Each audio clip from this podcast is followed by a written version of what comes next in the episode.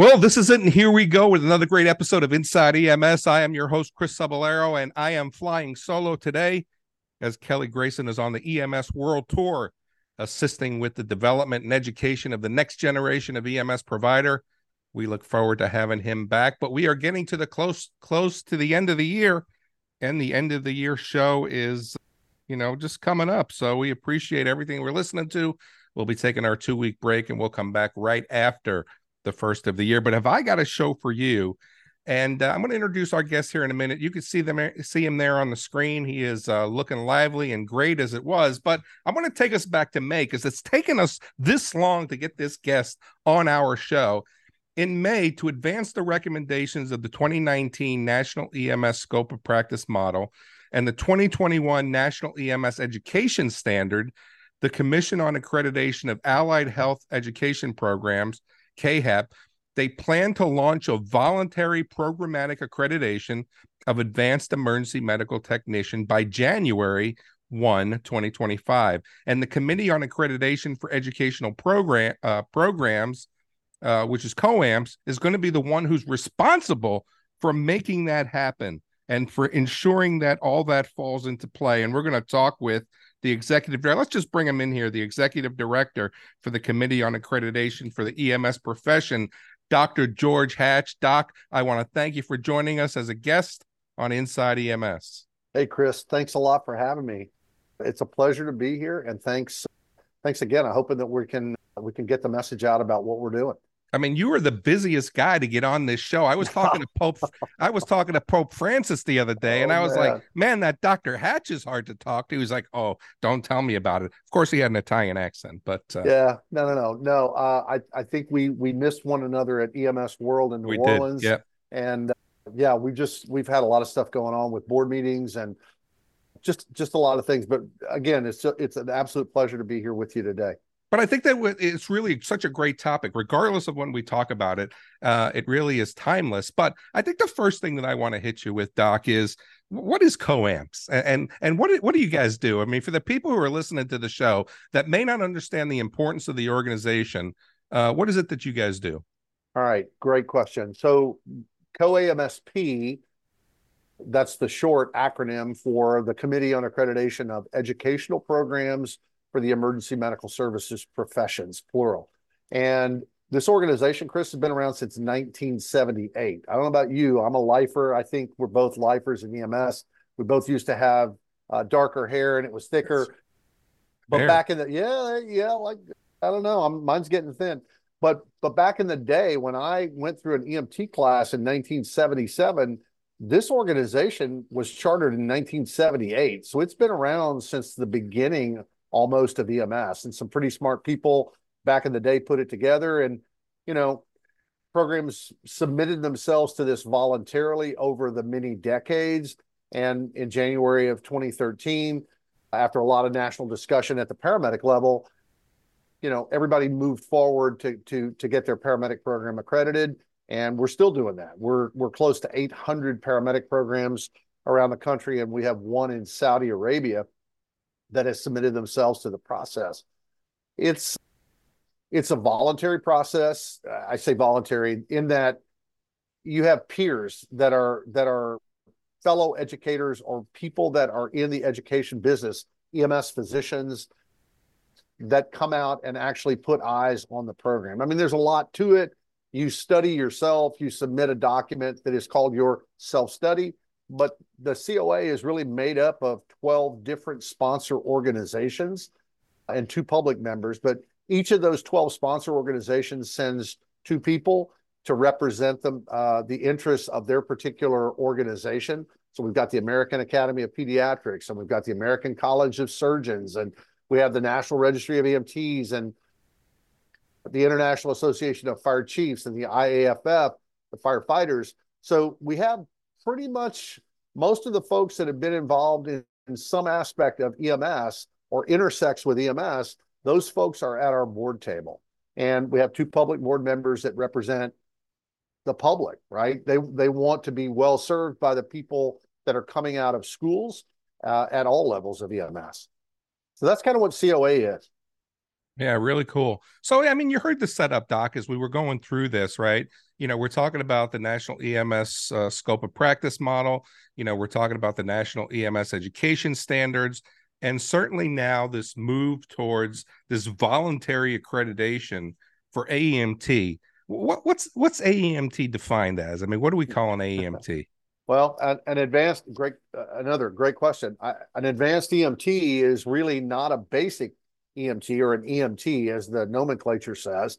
It is someone that has the EMT skill set and knowledge, but you're adding on some skills and some knowledge to that and, and, allowing them to practice at an advanced life support level in, in many states or in many, many communities. It's an, it's a, it's a, it's used pretty widely here in this part of the country where I am in the South. It's used in different parts of the country, but pretty pretty widely used in in our part of the nation. And I have to say, based on the information that the National Registry, who administers the exam, uh, based on those results, you only got about 56% on average. 56% of the people taking that test uh, are successful on the test. And I think probably one of the reasons is there's a lot of pathophysiology that goes along with that. It's not just an EMT plus, right? It's you've got to have some knowledge uh, about why you do things and how things are going to happen. It's not just, hey, give me an IV needle. I'm going to thread an IV and I'm going to run fluid into somebody. And I'm not going to just give this one bolus of medication without knowing uh, what are the effects? What are the contraindications to this? When should I not use this? When when could I use this? Um, same thing with airway management. So so so it is an advanced level practitioner. But again, I think it's widely misunderstood. You know, I think that that's a great overview. I mean, we go back to the days of basics and intermediates and and paramedics, but now when we think about what the future of EMS is going to look like, is it really going to be a lot of paramedics running in ALS vehicles? And you know, we talk about community paramedicine and and you know the different types of things that's going on. So as we now talk about increasing the scope of an advanced EMT, this is really going to fit in nice. But I think the question that I want to ask is why now? Why make um, AEMT an accreditation, or you know, why make this change now? What what's the thought? Well, I think I think it's actually a time that that is sort of lined up. The stars, if you will, have sort of lined up. I know people are going to say, well, you know, people had this all planned out. And I'd love to be able to tell you, yeah, we had this planned out, but it really didn't work out that way. I guess what I would say is number one, this is voluntary. And I was called to a meeting of the national EMS stakeholders that that represented in 2018 the group that was working on the the update of the national EMS scope of practice. And at that report out session, I was asked, you know, as I was listening to the to the reports, I was asked by the committee if we were to insert a date into this document to ask for a move towards national accreditation for the advanced EMT, do you think you could do it number one. And number two, do you think you could do it by January 1 of 2025? And my thought about it, my answer at the time to the group was, I don't know if we could do it. We have to take this back to our board of directors. We'll have to talk about it. And we've got several years to look at that. And so that's exactly what we did. They put that date into the document. Okay. We came back, took it to our board. Our board said, let's let's look at this. And we put together a work group of board members and staff. We actually held a meeting two and a half days. We came up with some infrastructure. You know, we were kind of building on that. And then everybody knows what happened. COVID hit and the world derailed for about three years. And so three years ticked by. We're back into it, actively engaged here in 2023. We had another meeting, two and a half days. We got farther along in the discussion as that date was looming. And, and really, you know, we came back to our board with a plan. We had a timeline. We kind of backed into the date and said, if that's the date and we were going to offer this, what are the things, what are the steps that we would have to do? So we've we've done that and we continue to work on that and polish that and we we've got some deliverables. We have we have a timeline yeah. and uh, we're hopeful that we could we can we can offer this service. but it's it's not something that we went out looking for. I think Yeah. that's the that's the big thing. Well, I think that you know you guys have really set your timeline as you said, and we're in the the period right now of engaging uh, stakeholders and and getting feedback. And then December fourth, you'll go to open comment, open comments. You'll close comments in January. But you know, you and I have used the word voluntary a couple times here. Mhm. What about the programs that choose not to get the accreditation? I mean, what happens to them? That's a great question. Nothing happens to them. Um, they they keep on doing what they're doing. I mean, this is there. There's a. I think there's a lot of things that are going on. You you asked why now, so I want to make sure that I close the loop on that and say why now.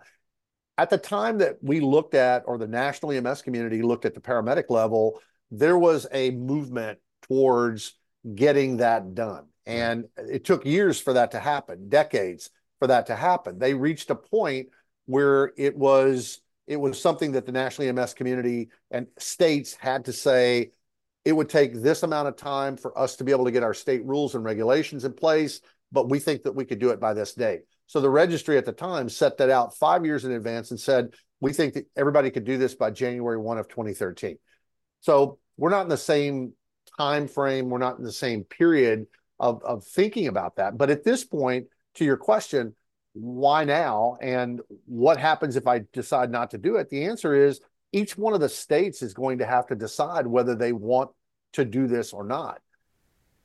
There's no there's no cry for for people to have to do this, but we have heard from some state EMS offices that if this were offered, they believe that their state may move in this direction.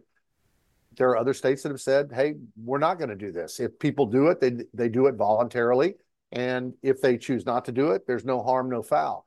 I guess what I would offer as a caveat, though, is that states are looking at this and they have to ask themselves, what happens if my pass rate, Chris, is 20%?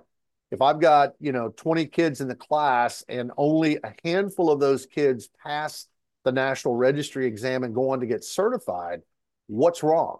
Is it all the student's fault? Could it be something to do with our educational program?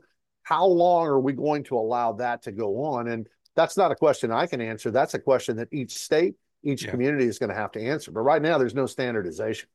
Yeah, I think that one of the things too is that that kind of weeds itself out. We know the successful programs even before we went to accreditation of paramedic programs. And I was one of the guys back in the old days who was teaching paramedic class until the accreditation process, you know, came about. And but you know those programs work themselves out because the students aren't going to go to a place where only 20% are passing but you know i got to imagine doc that this is just like a paramedic accreditation you know what happens if you voluntarily voluntarily apply for accreditation but you don't meet the guidelines Yeah, uh, it's a process, Chris. And, and Yeah. I think, like anything, we saw at the paramedic level, and we continue to see programs that come forward. The first thing that they have to satisfy is something called sponsorship. And we have programs that are sponsored primarily in community technical junior colleges or universities. So 78% of our paramedic programs live there. I would tell you similarly, a large percentage of these programs live in academic institutions, whether they're already operating a paramedic program and this is another layer that they offer, or they just offer EMT and AEMT classes. They live primarily in academic institutions, but there are also government institutions, EMS agencies, right? City, city or county EMS agencies or city or county fire departments. Those are also programs that that offer, you know, offer programs based on this survey. Hospital-based programs offer this, and you may have you may have some private for-profit programs that are out there. Those may be the ones that, unless they're institutionally accredited, they may have some difficulty meeting the sponsorship requirement initially, but they could go out there and meet that if if that's something that they choose to do. They're kind of a parallel process. Yeah, that's interesting. You know, so 47 states recognize a national a national registry. We have to sit and take those exams. Is this something, is there a plan to eventually make this part of the testing process as well? I mean, I don't know if you have any insight on that. I know you can't speak for NREMT, but any insight on that at all? Yeah, I absolutely want to make clear. I, I don't speak for the registry and Bill Seifarth and their board, you know, will have to decide at some point. I, I don't think that there's any appetite for that now. I mean, it's not been any part of the discussions that I've heard. But I do think that over time, as we look at this and programs voluntarily submit themselves to this, we're going to be able to start looking at programs that have no record. And if they had pass rates that were not good and they've submitted themselves to the process, and the process is designed to continually improve and evaluate their performance, then you should start to see measurement increases in terms of they've got success in terms of the graduation uh, on the registry exam. Their students should be employable, and you shouldn't start with 10 people and end up with two. So, those three metrics do they pass the test? Can they get a job? And what is your attrition and retention? Those three things, we can measure that. And hopefully, programs that submit themselves to this, just like at the paramedic level, are going to see their results increase over time. A lot of people go, oh, no, I don't think that that's going to make a difference. Well, it is making a difference. It sure. may be incremental, but it is making a difference. Interesting. You know, Doc, there's probably people out there that are listening to this that are now a little bit nervous who may be in, you know, advanced EMT programs. I mean, how does this change or impact those students who are, you know, going through the program now or maybe going through the program in the next three months? Well, great question again. Uh, it it has no impact on them. Uh, first off, we we have not completed the requirement. You know, all the different things that we have in our you know battery of of of elements to get completed before we move to the direction of saying, okay, we're ready to accept an application. Even if even if somebody started an AEMT class in January of 2024, we're not even if we if if it goes this direction and the board affirms this completely, we're not going to accept our first application until January 1 of 2025. So I think kids that are either enrolled in a program right now or thinking about enrolling over the next year, not going to have any impact. Now, what I would say is if a student was going to be looking at a program in 2025, does the program submit themselves to it? And the answer is again, it's going to be a no harm, no foul. If the program subsequently does not gain accreditation through CAAHEP or a letter of review from us to move their program through it, unless the state says these kids can't take the test, it's again not gonna it's not gonna yeah. harm them. Interesting. So is there any thought, you know, so I got to think there's over 500 programs right now in the United States that are teaching AEMT. Do you guys have you projected how many you feel will do the voluntary program for accreditation? Yeah, that's again a great a great point. And I think what we learned from the survey, we we launched. I'm looking at the survey right here. We ended up sending out 721 surveys across the nation. We got 317 responses, a 44% yeah, that's a response, response rate. rate. Yeah. I mean, most people don't take the time to fill out surveys. I, I think that a large percentage of these programs are aware of the accreditation process. So two thirds uh, of the people that were surveyed, 65% of these people said, we believe that voluntary accreditation at the AEMT level would possibly benefit our program. And 59% of those programs are likely to submit themselves to that process. So when you look at the numbers, that that's pretty formidable. I mean, that's several yeah. hundred programs that might voluntarily submit themselves to this sure. process. And then I think it all goes to peer pressure, right? Because everybody's going to have the gold standard program right now and accreditation. And I think that, you know, it's good that it's voluntary, but I think people are going to wind up having to come, you know, maybe even kicking and screaming because of the gold standard. But so uh, as we think about this and we think about the education standards and how they're changing, and Kelly and I have been very, very critical about the EMT and the paramedic initial education process but do you project? I mean, do you see that this could be something that EMT education moves to as well? Well, that's that's a long, long way away, in, in my personal opinion. First off, CAAHEP is not in a position to be able to accredit programs that are short duration. So that would be something that our board would have to decide they would take on. And this is in the future. I, I don't think there's any appetite for that at all. But but I do think that people that are at the basic level, as you indicated, they're under resourced, right? And in many cases, they are, with all due respect, and I'm one of them, okay, who came up through the ranks.